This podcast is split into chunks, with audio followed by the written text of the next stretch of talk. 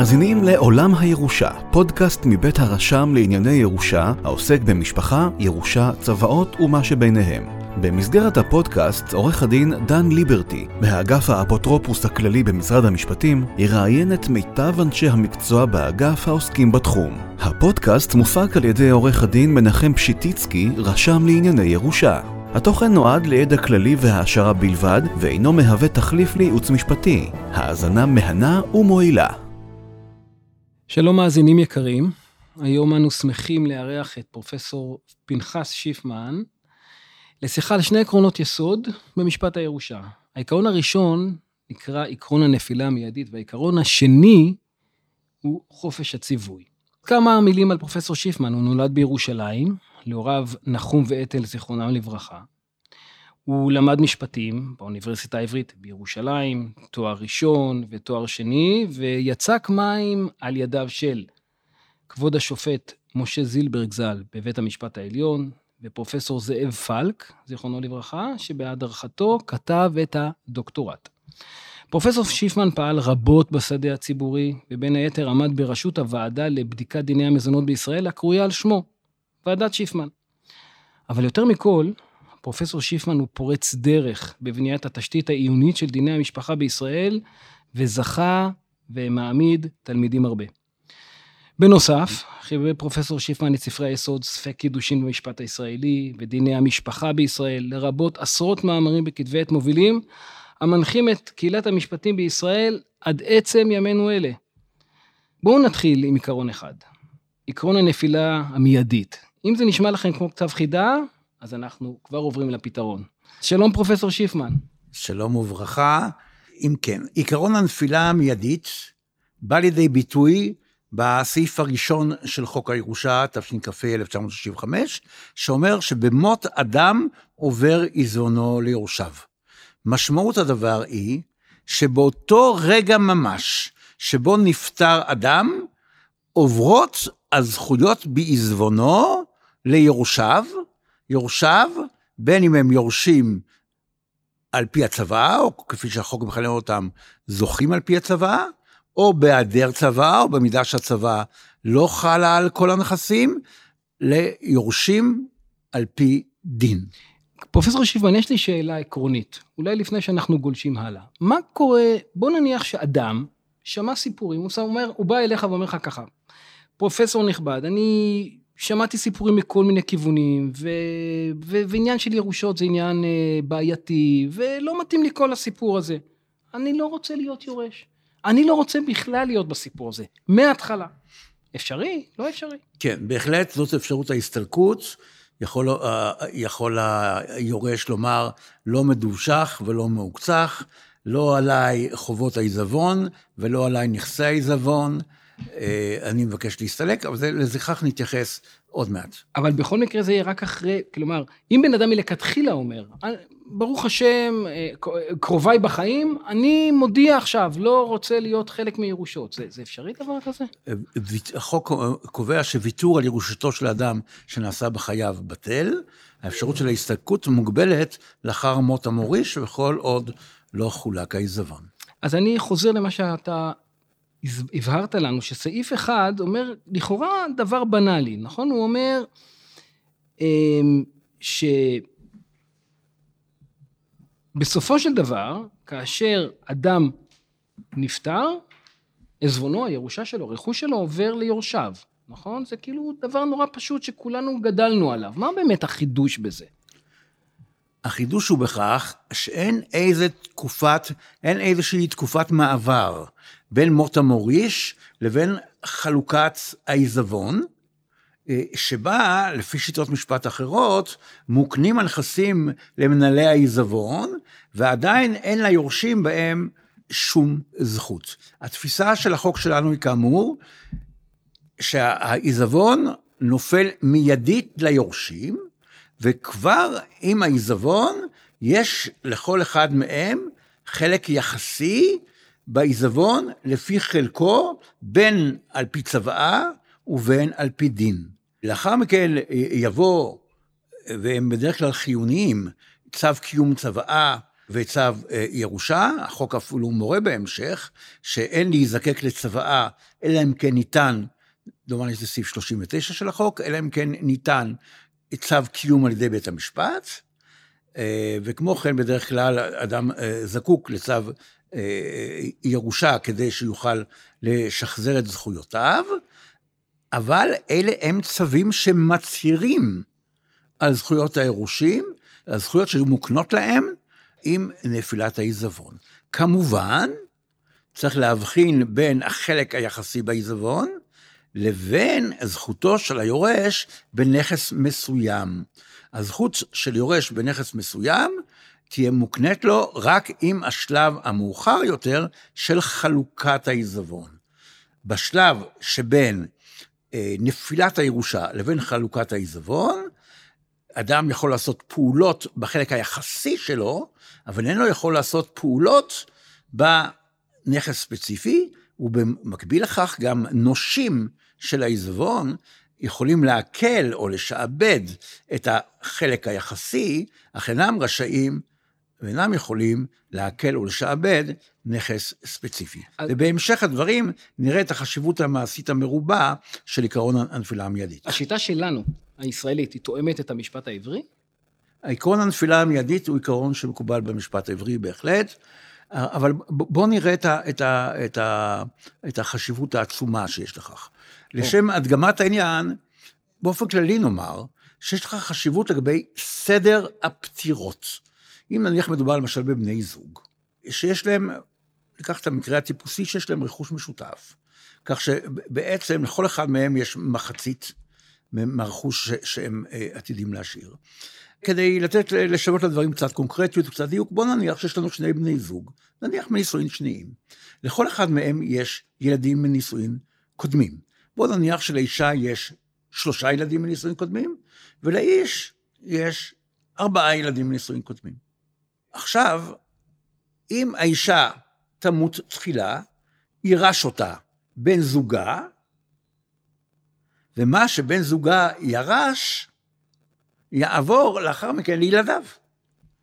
יכול להיות שהוא ילך לעולמו יומיים אחרי מות אשתו, אבל באותם יומיים הוא כבר הספיק להיות בעל רכוש רב, הוא הרבה את רכושו, ומה שעבר לו, יעבור לילדיו ולא לילדיה. ילדיו כן, מנישואיו הראשונים. נניח, כן, נניח כדי, אם ניקח אפילו מספרים, כדי שזה ברור, חצי מהרכוש הכולל שלהם היה שייך לאיש, חצי לאישה, נגיד שיש להם דירה שרשומה בחלקים שווים, אולי אה, גם חשבון בנק משותף עם חלקים שווים. אז במות האישה, אם היא מתה תחילה, יירש האיש חצי מעזבונה, ואז בסך הכל יש לו שלושת רבעי מהרכוש, ילדיה יחלקו ברבע הנותר, אני מניח שלא היא לא השאירה צבא, ואז שלושת ילדיה יחלקו ברבע הנותר. והוא כבר זכה בשלושת רבעי, וילדיו, ארבעת ילדיו, יחלקו את שלושת רבעי העיזבון. זאת אומרת, כתוצאה מסדר מקרי של הפטירות, כן. אה, לא תהיה חלוקה שווה בין הילדים.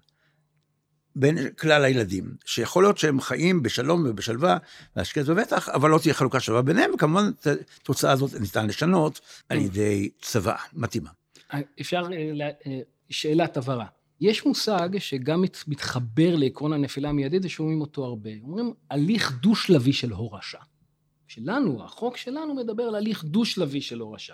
הרי כביכול עכשיו אני שומע שאם פטירתו של אדם, מזונו נופל ליורשיו. הנה, היורשים כבר קיבלו את הכל, כל הרכוש אצלם, ואולי צו ירושה על פי, צו קיום צבא, או צו ירושה על פי דין, הם הצהרתיים, לכאורה, אבל כבר הרכוש אצל היורשים. אבל זה כנראה לא בדיוק, אני לא מדייק פה עד הסוף. יש איזשהו שלב של חלוקה. זה, לא, זה לא, לא, לא מופיע בחוק המושג הזה, אבל הכוונה היא פה כנראה לכך, שיש את עקרון הנפילה המיידית כפי שאמרנו, וכפי שכבר ציינתי, בשלב זה אין ליורש זכות נכס מנכסי העיזבון, אלא בחלק יחסי של העיזבון. אחר כך בא, בשלב הרבה יותר מאוחר, בא השלב של חלוקת העיזבון בין היורשים, ואז מקבל יורש נכסים ספציפיים כ- כמגשימים, זה השלב השני. כמממשים את זה השלב השני, כי מממשים את חלקו היחסי בעיזבון. אבל אני מציע שנתקדם עכשיו, ברשותכם. אם דיברנו על חשיבות סדר הפטירות, לעתים סדר הפטירות לא ידוע. או. שניים כמו? שמתו כאחד, למשל, בני זוג, נסעו להם במכונית, ביום מר ונמהר, תרתי משמע, קרתה תאונה קטלנית, מגיעים שירותי ההצלה ומוצאים את שניהם לא עלינו. לא בחיים. זאת אומרת, אילו ידענו שנניח אחד מהם, נניח האישה, האריך הימים אפילו שעה לאחר מות האיש, היינו צריכים לפעול לפי הכללים שעברנו אותם קודם. היא הספיקה לרשת ולהוריש. אבל אנחנו לא יודעים. ובכך מטפל סעיף 9 של החוק. כדי לנסות לממש את סעיף 9 של החוק, יש להבין שבדוגמה שנתתי, וזוהי מכשלה שהרבה פעמים לא שמים לב אליה, בדוגמה שנתתי מדובר בשני עיזבונות, ולא בעיזבון אחד. כך בדרך כלל, משום שיש את האיש ויש את האישה. אה, לכל אחד, נניח, נניח שיש להם דירה בבעלות משותפת, כמו שאמרנו, חשבון בנק משותף. אה, יכול להיות שאפילו הרכוש היה נניח רשום כולו על שם האיש, אבל הם נישאו אחרי אה, 1974, ואז כל זכותה של האישה, כל עיזבונה מתבטא בזכותה או בזכות יורשיה לאיזון משאבים לפי חוק יחסי ממון בין בני זוג. שאם ננסה לפשט את זה בצורה לא כל כך מדויקת, אבל נגיד בערך מדובר בערך במחצית הרכוש, כחוב שמגיע לאישה מכוח הסדר איזון המשאבים, וגם אז אם כן מדובר בעיזבון שלה. אם כן, כיוון שמדובר בשני עיזבונות ולא בעיזבון אחד, יש להכיל את הכללים שסעיף 9 קובע אותם, לגבי כל עיזבון ועיזבון בנפרד.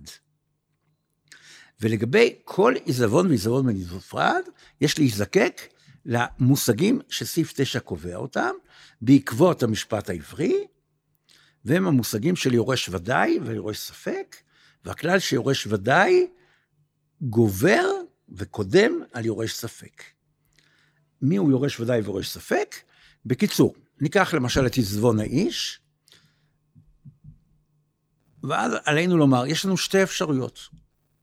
יש לנו שתי אפשרויות. בעזבון האיש, או שהאיש מת תחילה, או שהאישה מתה תחילה. נכון. אם האיש מת תחילה, האישה ירשה אותו, ומה שהיא ירשה, נניח, עובר לילדיה. נניח שהוא הדוגמה הקודמת שיש לה ילדים בנישואים קודמים. אבל היא לא יורשת לבד. היא יורשת יחד, נניח, עם ילדיו של האיש מנישואים קודמים. אם לעומת. זאת, אם לעומת זאת, רק רגע אחד, אם לעומת זאת יוצא הפוך, דהיינו שהאישה מתה תחילה, במקרה כזה ברור שרק ילדיו של האיש יורשים אותו. יוצא אם כן, שילדיו של האיש יורשים בין אם האיש מת תחילה ובין אם האישה תחילה, ולכן הם יורשי ודאי. ילדיה של האישה יורשים רק אם האיש מת תחילה, ולכן הם יורשי ספק, ומכאן התוצאה שבעיזבונו של האיש אותו יקבלו רק ילדיו. אותו ניתוח כוחו יהיה יפה גם לגבי עיזבון האישה. לא צריך, אני מציע שלא ניכנס לכל הווריאציות שסעיף 9 אה, אה, אה, מונה, אבל זה בדרך כלל פותר את עיקרי... אבל זה בעצם סעיף ששמור למקרים מאוד חריגים, נכון? כמה... אה, אנחנו לא, בוודאי לא נפגוש אותו בשוטף. חריגים, אולי כן, זה מתרחש במציאות, זה סוגיה ידועה מן המשפט הבינלאומי וגם מן המשפט הבינלאומי הפרטי. למשל, יש פסק דין מפורסם אה, לגבי מקרה של אה, אירע במלחמת העולם השנייה, בבליץ על לונדון, שנהרס בית, והיה חשוב לקבוע את סדר הפצירות. ו- ו- ובית המשפט שם התלבט, אני לא רוצה להיכנס לסוגיות של משפט בינלאומי פרטי, משום שעליהם אנחנו יכולים לכלות את זמננו, אבל אין, אין כוונה לכך. אבל זו סוגיה, מקרים חריגים, כן, עדיין מקרים אה, קטלניים, זה יכול להיות רעידות אדמה, יותר תאונות קטלניות לא עלינו, אה, מקרים שאנחנו לא יודעים מי מבני הזוג, למשל, מת תחילה, זה יכול להיות גם בבני זוג, יכול להיות כמובן גם בין הורים וילדים. אוקיי, עכשיו אני רוצה לדבר על מספר חריגים לעיקרון הנפילה המיידית. אוקיי, אז אנחנו איתך. אוקיי. קדימה. אה, אולי חריג מעניין הוא המקרה של עובר.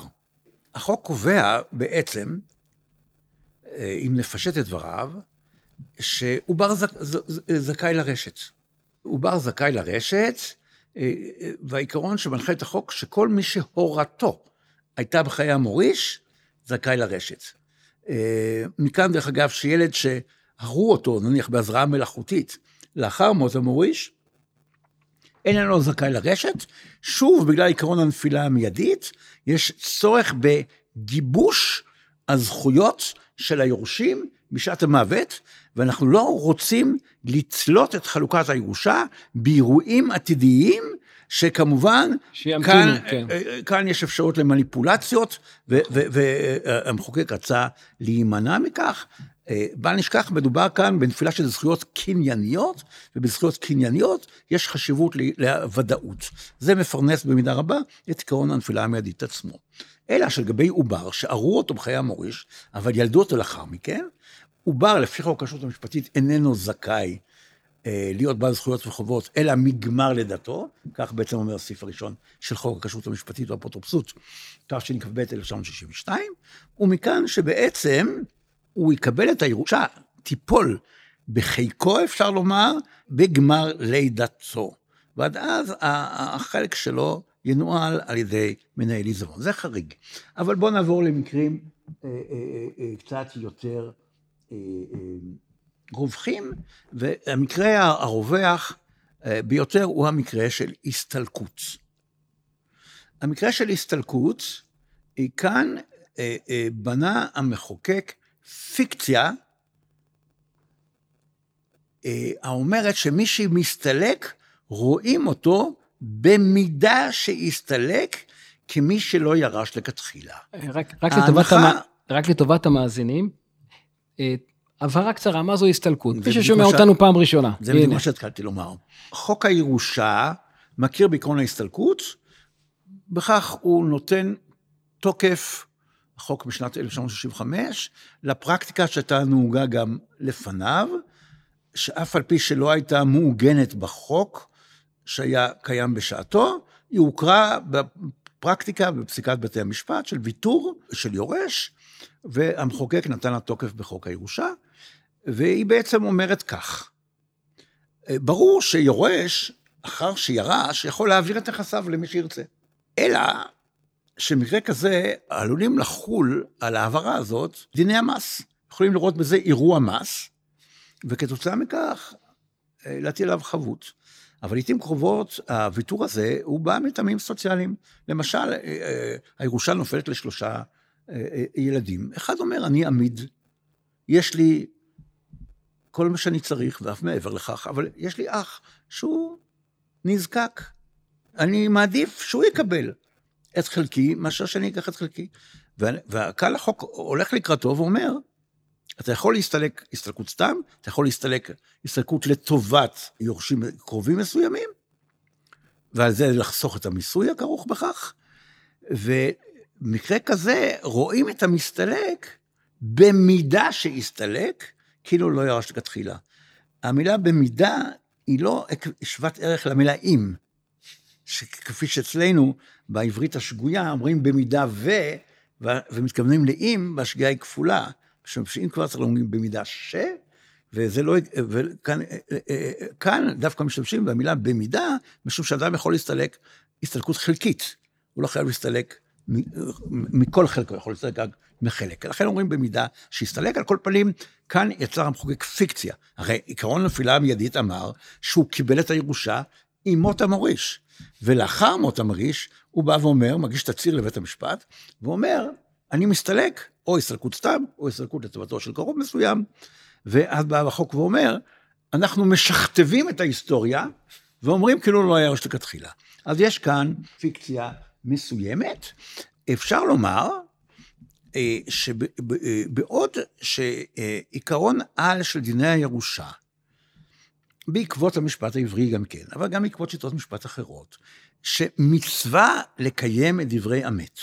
אדם למשל כתב צוואה, הוא הביע את רצונו, אנחנו רוצים ככל האפשר לכבד את רצונו. אה, אבל כשאדם מסתלק, הוא בעצם משבש את הרצון, הוא מביא לידי כך, אם אדם רצה לתת את ירושתו, כן, לש, אה, כתב לשלושת ילדיו, והנה אחד היורשים אומר, אני נותן את הירושה לשני אחים אחרים שלי, או לאח אחד. אה, יכול להיות שזה נובע גם משיקולים פחות אלטרואיסטיים, יכול להיות שאדם פשוט אומר, היה ביני לבין המוריש יחסים רעים, ואני לא רוצה לא מדובשך ולא. אה, יכול להיות שהוא חושש להסתבך עם חובות העיזבון, אז הוא אומר שוב, אני לא רוצה לא להסתבך לא עם חובות ולא עם זכויות, תניחו לי, אה, אני לא רוצה את כל הכאב ראש הזה, יכולים להיות כל מיני אה, אה, אה, אה, שיקולים. על כל פנים, זהו חריג, כפי שראינו לעקרון הנפילה המיידית. אה, שאלה אחרת היא, האם יש חריג נוסף כאשר אדם מצווה על תנאי?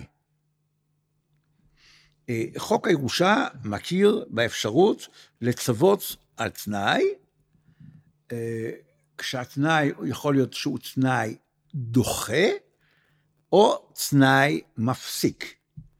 תנאי מפסיק אומר שבעצם אדם שכבר זכה, יחדל לזכות בהתקיים תנאי, על כך אני לא מדבר עכשיו, אבל החוק מכיר באפשרות שיורש על תנאי אה, אה, שיורש על תנאי יזכה כאשר יתקיים תנאי, או כאשר יגיע מועד. ומתעוררת השאלה, האם כאשר אדם, למשל, אמר, אני מבקש שהיורשים יזכו רק עוד עשר שנים, האם לפנינו כאן חריג לעקרון הנפילה המיידית, או שלא? למאי נפקא מינה? הנפקא מינה התבררה בפסק דין דשת. ומעשה שהיה, כך היה. בקווים כלליים, מדובר היה באדם שהיו לו ארבעה ילדים, שלושה בנים ובת אחת, וגם השאיר את אשתו, ובצוואתו, כנראה בעוצמת השנאה שהוא חש כלפי אשתו, הוא לא רצה שעזבונו יתגלגל לידיה לא במישרין, אבל גם לא בעקיפין, ולכן הורה בצוואתו שירושת הבנים, והבנים בלבד, אה, תגיע אליהם לאחר מות האישה. מה עשו הבנים? אמרו, הבה נעשה, הבה נתחכמה לו. הבה נתחכמה לו, ונסתלק מן הצוואה, והכלל הוא שאם אדם מסתלק מן הצבא לא לטובת מישהו מסוים, הוא מסתלק להסתלקות סתם, הוראת הצוואה מתבטלת, מתבטלת, ובזה בעצם הם ביקשו להביא לבטלות הצוואה כולה, ואז יש לחלק, אם הצוואה בטלה, יש לחלק ליורשים על פי דין, ואז כל המשפחה תבוא, תבוא ותיקח את אה, זכייתה בירושה כיורשים על פי דין. אלה היו העובדות בפרשת אה, אה, דשת, כאשר בית המשפט המחוזי קיבל, קיבל את הניסיון של ההרמה פה, של, ה, של היורשים, אבל בערעור בבית המשפט העליון נחלקו הדעות. השופט מצא הסכים עם דעת בית המשפט המחוזי, דרך אגב, הסכים בזה גם עם מאמר שאני כתבתי בשעתו, שאני כתבתי אה, במשפטים שהסתלקות כזאת אה, כוחה יפה אה, להשיג את מטרתה. וזו באמת הערמה? ברור שזוהי הערמה, משום שהוא לא רצה שהבנים יקבלו את, את הירושה לפני מות האם, ועל ידי זה הם, הם מצאו שיטה להערים על הצוואה ולקבל את ה... ירושה כיורשים על פי דין אה, עוד בחיי האימם. דעת הרוב, שנכתבה בעיקר אה, על ידי השופט שלמה לוין, אמרה שיש כאן שתי שאלות. שאלה אחת, האם ניתן להסתלק מירושה על תנאי? אה, ניתן להסתלק ממנה אם מכילים כאן את העיקרון הכללי של הנפילה המיידית. משום שזה כבר נפל בחלקם, והם רשאים להסתלק מה שנפל בחלקם. אבל אם נניח שהסעיף המכשיר ירושה על פי תנאי יוצר חריג לעקרון הנפילה המיידית, האפשרות שלהם להסתלק, אה, גם היא נדחית לשלב שבו התנאי יתקיים. אה, השופט מעצר כאמור היה בדעה שעקרון הנפילה המיידית חל כאן, וניתן להסתלק, וזו הייתה גם דעתי באותו מאמר. אה, השופט שלמה לוין השאיר את השאלה בצריך עיון. ומדוע הוא השאיר אותה בצריך עיון? משום אה, שלצורך ההכרעה באותו פסק דין, הוא הסתפק ב... ב... ב... בנקיטת עמדה בשאלה השנייה. בשאלה השנייה, בהנחה שניתן היה להסתלק, האם יש תוקף לאותה הסתלקות, או שמא היא נגועה בחוסר תום לב. ואז? ותשובתו הייתה אה, שההסתלקות נגועה כאן בחוסר תום לב, ולכן היא בתהילה. אז זו שאלה עקרונית בפני עצמה, נכון? בן אדם מסתלק בחוסר תום לב. מסתלק בחוסר תום לב, יש לו זכות להסתלק. הייתה פסיקה קודמת, שכאשר אדם מסתלק במטרה לסכל זכויות של נושים, אז יש פסיקה שבה נקבע שהסתלקות זו נגועה בחוסר תום לב והיא בטלה, ומה שהוא מקבל בירושה יהיה חלק מן המשאב שממנו יוכלו להיפרע נושיו. אבל כאן לא היה מדובר בפגיעה בצדדים שלישיים, כמו במקרה הקודם, אה, ולכאורה ניתן לומר שלא אה, היה מקום לפסול את ההסתלקות כאן, לא היה מקום לפסול כאן את ההסתלקות בפסק דין דשת, משום שכל הסתלקות משנה את רצון המצווה. ו... קובעת אה, כיורשים אנשים אחרים, או בחלקים אחרים, משהמצווה העלה על דעתו. ולכן עצם העובדה שהשתנה הרצון של המצווה, איננה יכולה אה, אה, אה, לשוות להסתלקות פגיעה בקום תום הלב. אבל כאן יש לי שתי הערות. הערה אחת היא שכמובן יש הבדל בין המקרה הרגיל, שבו, אה, שבו אדם מסתלק ובזה משנה את רצון המצווה, לבין המקרה הנדון כאן.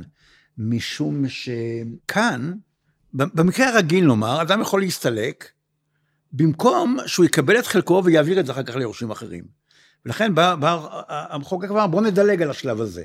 במקום שהוא יקבל ויעביר, אני מדלג על השלב הזה, חוסך לו את המס, הוא מסתלק ועל ידי זה בעצם הוא מרבה את חלקיהם של היורשים האחרים, או של יורש מסוים שהיורש המסתלק חפץ בעיקרו.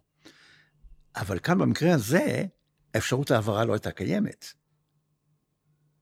משום שבעצם על ידי התנאי מנעו מן היורשים לרשת כל עוד עמם בחיים. מצד שני, יש לי ספקות עם, עם, ה, עם הרצון הרע שהסתתר מאחורי כתיבת הצוואה, היה ראוי שבית המשפט ייתן לו תוקף.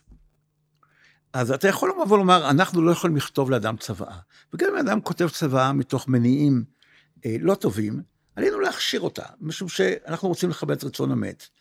אבל מצד שני, אם יש לך אפשרות פורמלית לסכל את הרצון הרע הזה, אה, למה שלא נלך בדרך הזאת? זאת אומרת, בית המשפט, זה בא לידי ביטוי גם בדבר השופט טירקל, שכאשר אנשים, ליורשים יש כוונה רעה, אז צריך לסכל את כוונתם, אבל פה אני חושב, יש כאן אה, אה, אה, מקרה אחר, שהכוונה הרעה אה, אה, היא אצל, אצל המצווה, ולכן אה, ולכן אני לא בטוח שראוי היה לנהוג כך. עוד משפט אחד, השופט שלמה לוין מדבר על כל תנאי סביר של המצווה, ובזה הוא מכניס פה איזשהו אלמנט חדש שחוק הירושה לא מכיר בו, סבירות התנאי. בבקשה. באמת בנקודה הזאת, תוך, תוך כדי הדברים, אני שואל את עצמי, האם בית, נניח אדם כותב צבא, והוא אומר, יורשי ירשו, אבל בעוד 30 שנה כשירד הגשם הראשון. אין תנאי שכזה. בשלב מסוים, נכון, לכאורה אנחנו נגיד, תשמע, הצוואה הזאת סותרת, כן, את תקנת הציבור, היא, היא נורא לא צודקת, היא מאוד לא צודקת. וגם במקרה הזה, אם בן אדם בא ועושה, ובעליל, הילדים, מנסים, אה, כמו שאומרים, לסכל את הכוונה הרעה, לא, מהכיוון הזה לא היה ראוי שבית משפט יתערב.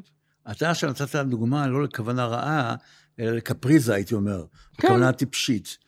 אה, וכמובן, תמיד אפשר לשאול, אם אדם כתב הוראה כל כך מטופשת, אם זה לא מעיד על כך שהוא לא היה במצב אה, מנטלי מתאים לכתיבת צוואה. אבל אני לא, לא אתעסק בשאלה הזאת. זה לא עניין של תקנת הציבור פה, משום שתקנת הציבור באה להגן על הערכים היסודיים של החברה בישראל. אה, וכאן היה ראוי להגן? ובדוגמה שאתה נתת, לא נפגעים מהערכים הללו. אה, טוב, אני, אני בדעה, כאמור, שכאשר מדובר אם דווקא אם ניקח את הלשון של שלמה לוין, בתנאי בלתי סביר, מותר להיזקק. ואולי כאן הוא הניח לנו מקום במקרים עתידיים לומר, להיכנס שכאשר התנאי הוא בלתי סביר, כן להשתמש באפשרות ההסתלקות. אבל, אה, אבל זה שהוא אמר שאדם אה, אה, אומר ליורשים, תחכו עד שאמא שלכם תמות, תייחלו למותה, תתפללו למותה כדי שתראו לרשת, ועל ידי זה בעצם הוא יצר שנאה ואומדנים בין האם לבין ילדיה, האם זה תנאי סביר? אני לא בטוח. טוב. אני, אני חוזר על השאלה, באמת, באמת מעניין אותי ההעברה פה. אה, שבן אדם כותב, נגיד, מין מסמך, אוקיי? שלפחות נתפס בעינינו כמסמך, כמו שאתה אומר, רווי שנאה. רווי שנאה כפשוטו. אנחנו באמת, זו שאלה של השקפה. אתה רואה, ש, אתה רואה לנכון שבית משפט יתערב בדבר כזה? הוא לא חייב ללכת דווקא בדרך פורמלית, יכול להגיד, תשמע, אנחנו לא מקובל עלינו צוואות כאלה. לא מוסרי. חוק הירושה איננו מאפשר לבית המשפט להתנגש התנגשות מצח עם רצונו של המצווה, כל עוד היא עומדת בסייגים מוכרים, שאחד מהם הוא תקנת הציבור. אבל זה לא אומר שנכבלו ידיו של בית המשפט. רמזתי על אפשרות אחת, בואו נבדוק את צלילות דעתו של המצווה, אם הוא כותב אה, אה, אה, הוראות קפריזיות לגמרי. אה, אולי יש מקום לבדוק אם הצבא לא הייתה אה, פגומה מטעמים אחרים. אה, ועל האספקט הזה אולי נדבר בהמשך, אגב, משהו אחר. אה, אבל הכלל הוא שאנחנו לא יכולים אה, לשנות את רצונו של המצווה, אלא אם כן מדובר בהוראות בלתי אפשריות. גם זה, אה, החוק אומר, שאם אדם מצווה דברים בלתי אפשריים, למשל הוא מצווה תנאים בלתי אפשריים, התנאי בטל וההוראה קיימת. טוב, אני מציע שנעבור לחופש הציווי. כן, כן, אנחנו כבר בתוכו, בעקיפין כבר. לא, לא, לא ממש, כן. טוב, אז בואו נעבור לחופש הציווי, קדימה. אוקיי. פרופסור שיפמן. מה לכל מה שדיברנו עד עכשיו ולחופש הציווי? טוב, מדובר שוב בעיקרון על של חופש הציווי, ובעצם כבר דגדגנו אותו במקצת, שאמרנו שההסתלקות אה, מבטאה איזשהו אה, איזון מה לעקרון חופש הציווי, בזה שהיא מאפשרת ליורשים אה, מידה מסוימת של מניפולציות בשינוי רצון המצווה. וראינו את הסייגים לכך, אה, אולי כדאי להזכיר בהקשר הזה בכלל את ההצעות של ועדת חוק הירושה בראשותו של השופט אה, יעקב טירקל, זיכרונו לברכה. שהיה לי הכבוד והעונג לשבת שם אה, כחבר הוועדה במשך שבע שנים. יהי זכרו ואני לא יכול לומר שהיו בעיניי, בעיניי כימים אחדים. ויש כל מיני שאלות שהתלבטנו בהן בעניינים הללו, עכשיו משרד המשפטים, כפי שאני יודע, אה, משתדל לקדם את, הצעות התיקון, וכמובן צריך להסתכל גם על הצעות התיקון, אבל לא ניכנס אליהם, נדבר רק על החוק הקיים. ובכן, אה, עקרון חופש הציווי, הייתי אומר שיש לו שלושה מובנים. אה, המובן הראשון, המובן הראשון הוא היעדר ירושה משוריינת. להבדיל משיטות משפט בקונטיננט בעיקר, שבהם יש חלק של חובה, חלק ששמור לקרובים, חלק שלגביו צוואה איננה תופסת. בשיטתנו, המוריש בן חורין להנחיל את עזבונו לכל מי שיחפוץ. הוא יכול להדיר את קרוביו, את בן זוגו, יכול להדיר את ילדיו, ולתת את, את, כל, ה, את כל הירושה לגופי אה, צדקה, גופי חסד. ככל שיחפוץ. או אולי גם למאהב שלה, או למאהבת שלו, הכל כפי שירצה. אז זהו העיקרון הראשון. אני אזכיר את שני העקרונות האחרים כבר, ונדון בדברים אבל כסדרם. היבט אחר של חופש הציווי הוא שהמחוקק איננו מכביד על הוראות הצוואה, ומסתלק ככל האפשר מפורמליזם. הרי ניתן היה לזנב בעקיפין ברצונו של המצווה. אם לא במישרין, הרי בעקיפין ובין השיטין. על ידי זה שקובעים לצוואה צורה מאוד מאוד פורמלית, תוך עמידה קפדנית על צורתה, וכל סטייה, ולו הקטנה, תביא לבטלות הצוואה ותחיה את עקרונות הירושה על פי דין. אבל אה, מגמתו של חוק הירושה היא בדיוק הפוכה, להתרחק מפורמליזם, לקבוע צורות אה, קלות לעשיית צוואה, יש בעצם ארבע צורות, ותוך קביעה שגם סטייה מן הפורמליות לא מביאה לבטלות הצוואה, אלא אה, בית המשפט רשאי להכשיר צוואה, על אף פגם בצורתה, הכל, אם יתקיימו מרכיבי היסוד של הצוואה, הכל כפי שמפורט בחוק הירושה, וכאן בעצם באה לידי ביטוי הקונספציה שכללי הירושה על פי דין הם ביטוי לרצון המשוער של רוב בני אדם, והם בעצם נועדו להיות ברירת המחדל כאשר אדם לא רצה או שכח לכתוב צוואה. כמובן אה, שאי אפשר אה, להתעלם לגמרי מן ההיבט האידיאולוגי, העקרוני, בכלל ירושה על פי דין, ברצון להגשים אה, ערכים שאנחנו מאמינים בהם, למשל העיקרון של שוויון בין ילדים. ולאחרונה שוויון בין ילד מאומץ לילד טבעי, גם כן בכלל זה, או העיקרון של מעמד גובר והולך, דרך אגב, של בן הזוג, אה, אבל כללית החתירה היא לחפש אחר אה, הרצון המשוער אה, של המצווה.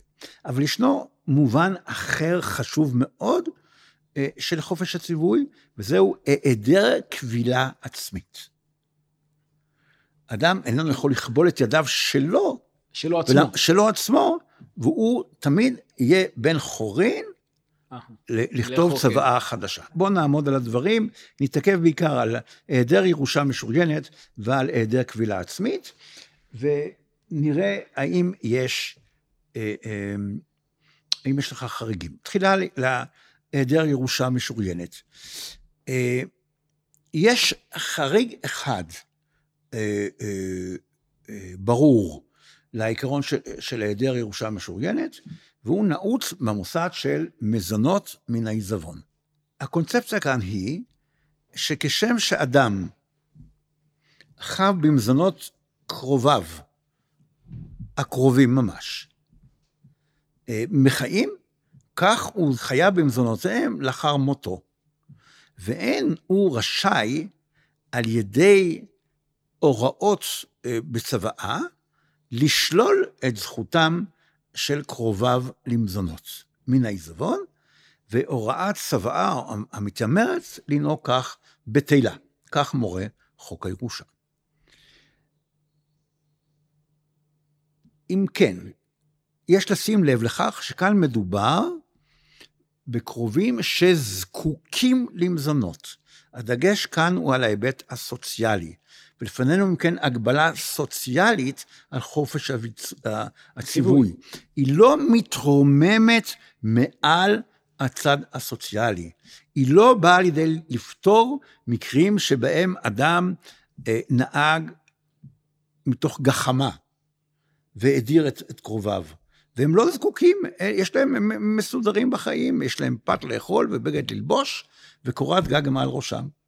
לכך מוסד מזונות, מזונות מן העיזבון לא נועד, אבל הוא נועד לאותם מקרים שבהם למשל בן זוגו זקוק למזונות, או ילדיו הקטינים זקוקים למזונות, או ילדיו בעלי צרכים מיוחדים זקוקים למזונות. אה, אה, צריך לשים לב שמדובר פה בהיקף אה, די מוגבל, משום שכפי שאמרתי, ילדים קטינים או ילדים לצרכים מיוחדים, אם אדם נפטר כשהוא שבע ימים, הילדים כבר לא בדרך כלל לא קטינים, אה, וגם כשמדובר בבן הזוג, הדגש הוא אם הוא זקוק למזונות, ואתה מביא בחשבון, אם בן הזוג ירש אה, כיורש על פי דין, או שיש לו רכוש משלו, אז כמובן לא יקבל מזונות מן העיזבון. אה, באים בחשבון גם אפשרות שהורים יקבלו מזונות מן העיזבון, אבל רק אם הם סמוכים על שולחנו. יש מקום להתעמק במוסד הזה של מזונות מן העיזבון. יש בו איזו תערובת בין הקונספציה שאומרת שמזונות מן העיזבון זה המשכיות של מזונות מהחיים, לבין הרעיון שיש כאן, מן הראוי להכיל כאן השקפות אחרות. למשל, לגבי מזונות האישה בדין היהודי, הדגש הוא לא אם דווקא אם היא, שזה זכות סוציאלית, אלא כחלק ממערך הזכויות והחובות בבני הזוג, במזונות מן העיזבון, התפיסה יותר צרה, היא תפיסה סוציאלית, כפי שאמרנו. אז אם כן, מזונות מן העיזבון אה, זהו חריג אחד. ואולי זה החריג האמיתי היחיד. משום שישנם חריגים שיכול להיות שהם בבחינת חריגים אה, מדומים. משום שישנם אה, מקרים שבהם יש חוב על העיזבון, אה, שנועד להגן על אינטרסים מסוימים של הקרובים, אבל הוא מוגדר כחוב ולא כהגבלה על חופש הציווי. נתחיל בחוב שמקורו בדין הדתי, בדין היהודי, והכוונה היא לכתובה. תחילה יש להזכיר שסעיף 148 של החוק אומר שמצד אחד, החוק יש לו אה, תכולה טוטאלית על הזכויות לירושה ולמזונות מן העיזבון. ולגביהם לא יחול אלא חוק זה. אבל על זכויות הנובעות מקשר האישות, ובכלל זה מה שהאישה מקבלת על פי כתובה, זה נשבר, לא נפגע על ידי חוק הירושה. ובאמת אנחנו מוצאים הכרה עקרונית בזכות האישה לכתובה. אבל המילה עקרונית היא הרת משמעות. אה, לפעמים אתה שואל את עצמך, זה כמו גבינה שוויצרית, מה, מה הגבינה ומה הם החורים. משום שהחוק קבע הוראות התאמה בין זכות האישה לכתובה לבין זכותה לירושה. ו, אה, וכך למשל קובע סעיף 11ג של החוק, שהזכות של האישה לכתובה נבלעת בזכותה לירושה. והיא לא מקבלת גם לא- כתובה לא, וגם לא- ירושה. לא, לא כפל מבצעים. כן. אין כפל מבצעים, זה, היא, היא תקבל את הסכום הגבוה יותר. אז, אה, אה, אז זה, זוהי התאמה אחת. הברירה בידה. הברירה בידה. דרך אגב, בחוק יחסי ממון מדובר שם בזכויות מצטברות ולא חופפות. בחוק הירושה מדובר דווקא בזכויות חופפות. עכשיו, כמובן, אה, תתעורר השאלה, ומה אם העיזבון הוא בעל חובות מרובים, אם נפרט את החובות... למוריש, למוריש יש חובות. למוריש יש חובות, והחובות יכולים להיות מרובים אפילו מן הנכסים שהוא השאיר. אם כן, כאן עלינו להיזקק לסעיף 104 של החוק, אה, ובסיטואציה של האישה שהיא מול אה, נושים, אה, כאן קובע סעיף 104 של החוק, שיש לבצע אם כן הוראות התאמה מסוימות בין הזכות לכתובה לבין יתר החובות, לבין יתר החובות, אה, והוא אומר שבבואנו לכתובה, יש להתמודד עם האפשרות שאדם הגזים את סכום הכתובה בצורה... אה, הפריז. הפריז יתר על המידה. ולא אכנס כאן לשאלה, האם הפרזה שכזאת אה, אה, לא מחייבת הקטנת הסכום לפי הדין היהודי עצמו. יש אפשרות כזאת, אבל לא אכנס אליה. אתייחס רק למה שהחוק האזרחי קובע. והחוק האזרחי קובע שעלינו להבחין בסכום הכתובה בין הסכום הסביר של הכתובה לבין הסכום שאיננו סביר. הסכום הסביר משתתף עם יתר חובות העיזבון. דינו כמו כל חוב אחר של העיזבון. העיזבון חב לכתובה. כן, ואז אם, אם אה, אנחנו צריכים לנהל את העיזבון בפשיטת רגל בעצם, אז החלק היחסי יינתן לכתובה כמו חובות רגילים. אני מדגיש חובות רגילים, כמובן שאנחנו יודעים שתמיד יש גם חובות אה, בעלי זכות קדימה, אבל לא ניכנס לסוגיה הזאת. אחרי שפרענו את כל החובות, לרבות חוב הכתובה, החלק הסביר, יכול לבוא והחלק האחר של הכתובה, והוא החלק הלא סביר של הכתובה, מלוא סכום הכתובה, הוא משתתף עם החובות הדחויים, החובות הדחויים הם בכלל, הם, הם גם למשל החוב של האיש, של בן הזוג לפי חוק יחסי ממון, איזון המשאבים, לא חזקת השיתוף, אבל הסדר איזון המשאבים, גם זה נחשב כחוב דחוי, אה, וזה בדרגת עדיפות אחרונה. אחרונה בחובות העיזבון, אבל קודם ליורשים, קודם ליורשים. ולכן, אם אדם הפריז בסכום הכתובה, ושוב, אין מקום להקטנה, או בהנחה, או שהקטנו במידה מסוימת את, ה, את סכום הכתובה, לפי הדין היהודי, ויכול להיות שהכתובה תאכל את כל העיזבון לפני שיתר היורשים יבואו, רק שנייה, יבואו ויתבעו את חלקם, ואז יכול להיות מצב שבו אדם הדיר את אשתו נניח מירושתה, ולא היו לה זכויות אולי אפילו גם לגבי ויכוח דינים אחרים, הכתובה היא תהיה בבחינת רווח והצלה, יעמוד ליהודייה ממקום אחר.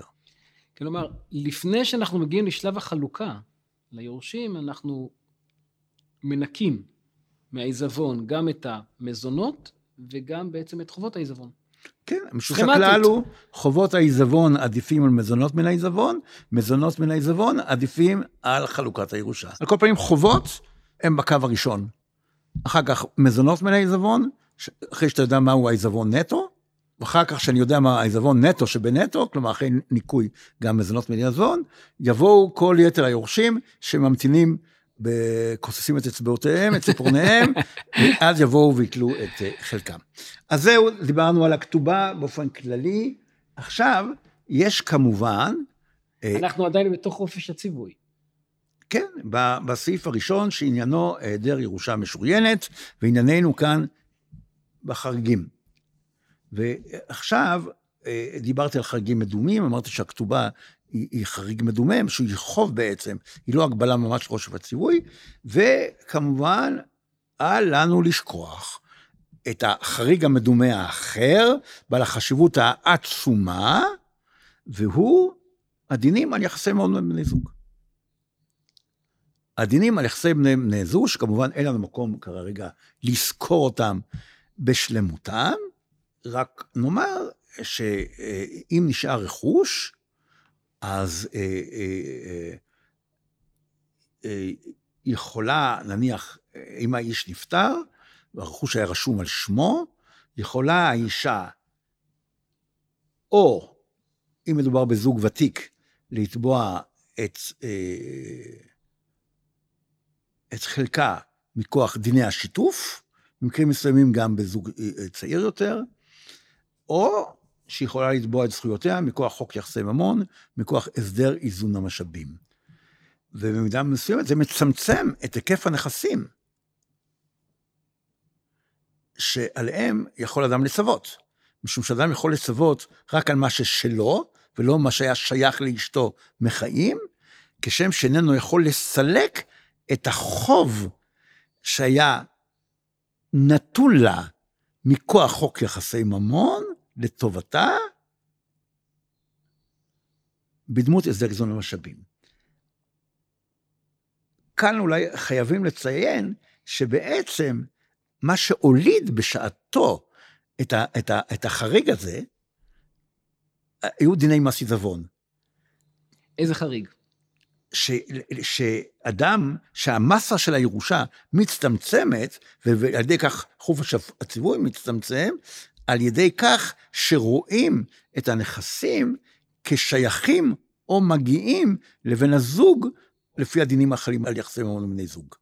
וכיוון שבשעתו היה מס עיזבון, אז בתי המשפט קיבלו את הטענה שהמסה הנכזית של, של העיזבון היא בעצם, בצורה גולמית נאמר, היא רק חצי לאמיתו של דבר, משום שהחצי האחר היה שייך נניח לאלמנה עוד בעודם בחיים.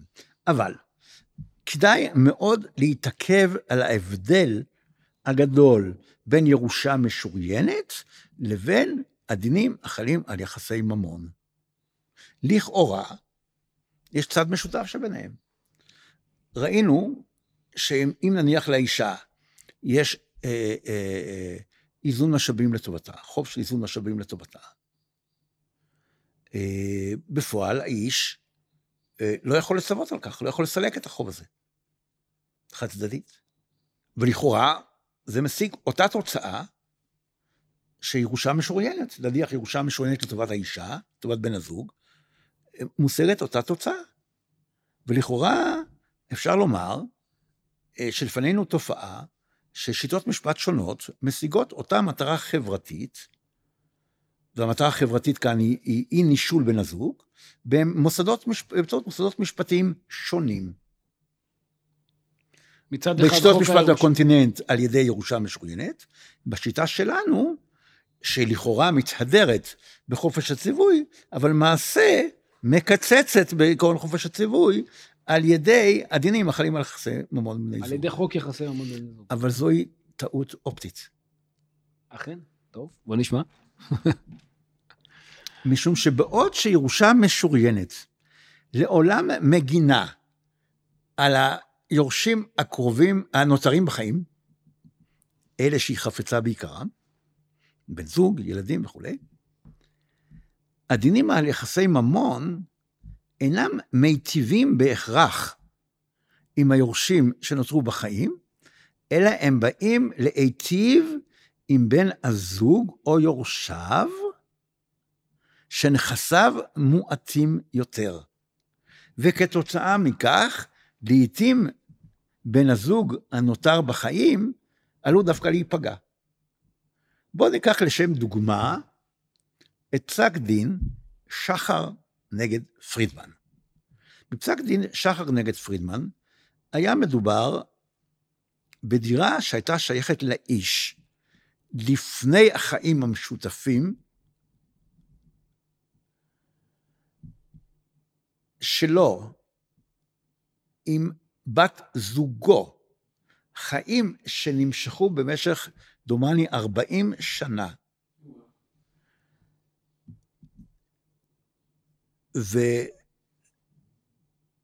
לוו בטקס נישואין. כלומר, הם היו בחזקת ידועים בציבור, ולה היה ילדים מקשר קודם. באו הילדים ותבעו את הדירה, או את חלקם בדירה. אמר בית המשפט, א', אה, דיני השיתוף חלים גם על ידועים בציבור. דיני השיתוף יחולו במקרה כזה שמדובר בדירת מגורים, בהתחשב באורך תקופת החיים המשותפים, 40 שנה. עד כאן הכל טוב. מהי אבל המסקנה? המסקנה היא שאחרי שהאישה נפטרה, באים ילדיה במקומה, וכיוון שבחייה ראו אותה כבעלת מחצית הדירה, חלק זה יעבור ליורשיה. יורשיה בהיעדר צוואה הם גם האיש, אבל גם ילדיה. בפועל התוצאה היא שרבע מהדירה עוברת לילדים. התוצאה היא שאדם, שנניח הוא לא, הוא לא רב נכסים, יש לו דירת מגורים, אין לו אולי הרבה נכסים, באים ילדיה של האישה, או עשויים לבוא, הם זכאים לבוא, ולומר, אדוני, תתכבד ותצא מן הדירה, כדי שתוכל לממש, כדי שנוכל לממש את זכותנו לרבע מן הדירה. אה, פסק הדין הזה לכן הוא בעייתי. הוא בעייתי. אה, ומן הראוי היה אה, לנקוט אולי עמדה אומרת שבמקרה כזה יתרבה חלקו של בן הזוג הנותר בחיים. כך שהוא לא יהיה חשוף לתביעתם של הילדים.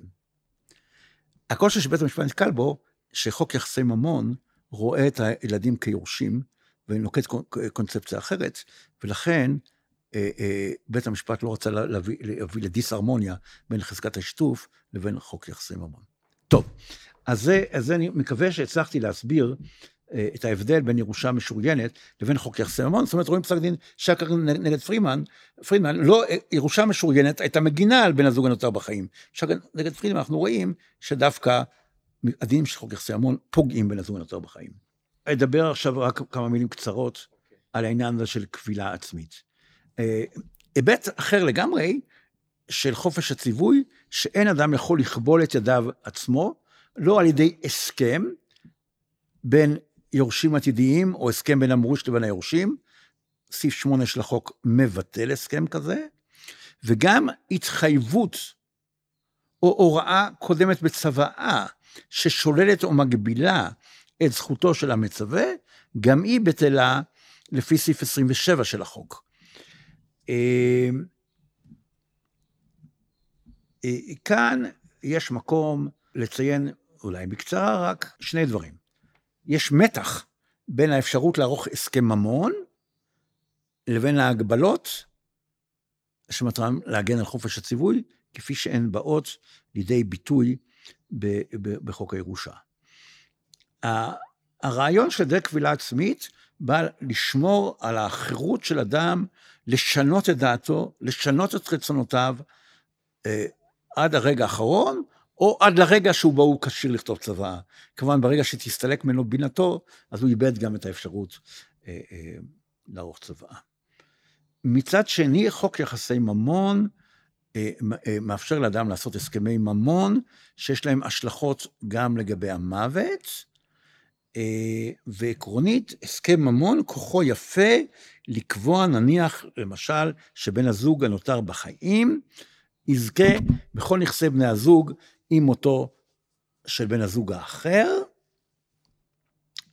אה, והסכם ממון זה אה, כוחו יפה, על אף האיסור לעשות הסכמי ירושה, והתועלת בהסכם ממון, שהוא לא ניתן לסילוק חד צדדי, כמו שצוואה ניתנת לחזרה בה על ידי הסכם חד צדדי. שאלה אחרת, ובזה אני מסיים, זה העניין של צוואות הדדיות. כאן, במידה מסוימת, העיקרון של חופש הציווי של מצווה אחד, מתמודד עם חופ... עיקרון חופש הציווי של בן הזוג האחר, והחוק הגיע אה, פה להסדר אה, אה, מאזן, כאמור בסעיף 8א רבתי, הסדר שטעון ניתוח בפני עצמו. תודה רבה, פרופסור שפן. תודה רבה. תודה שהייתם איתנו בעוד פרק של עולם הירושה, פודקאסט מבית הרשם לענייני ירושה, העוסק במשפחה, ירושה, צוואות ומה שביניהם. אתם מוזמנים להאזין לנו בכל אפליקציית פודקאסטים שאתם אוהבים. להתראות בפרקים הבאים.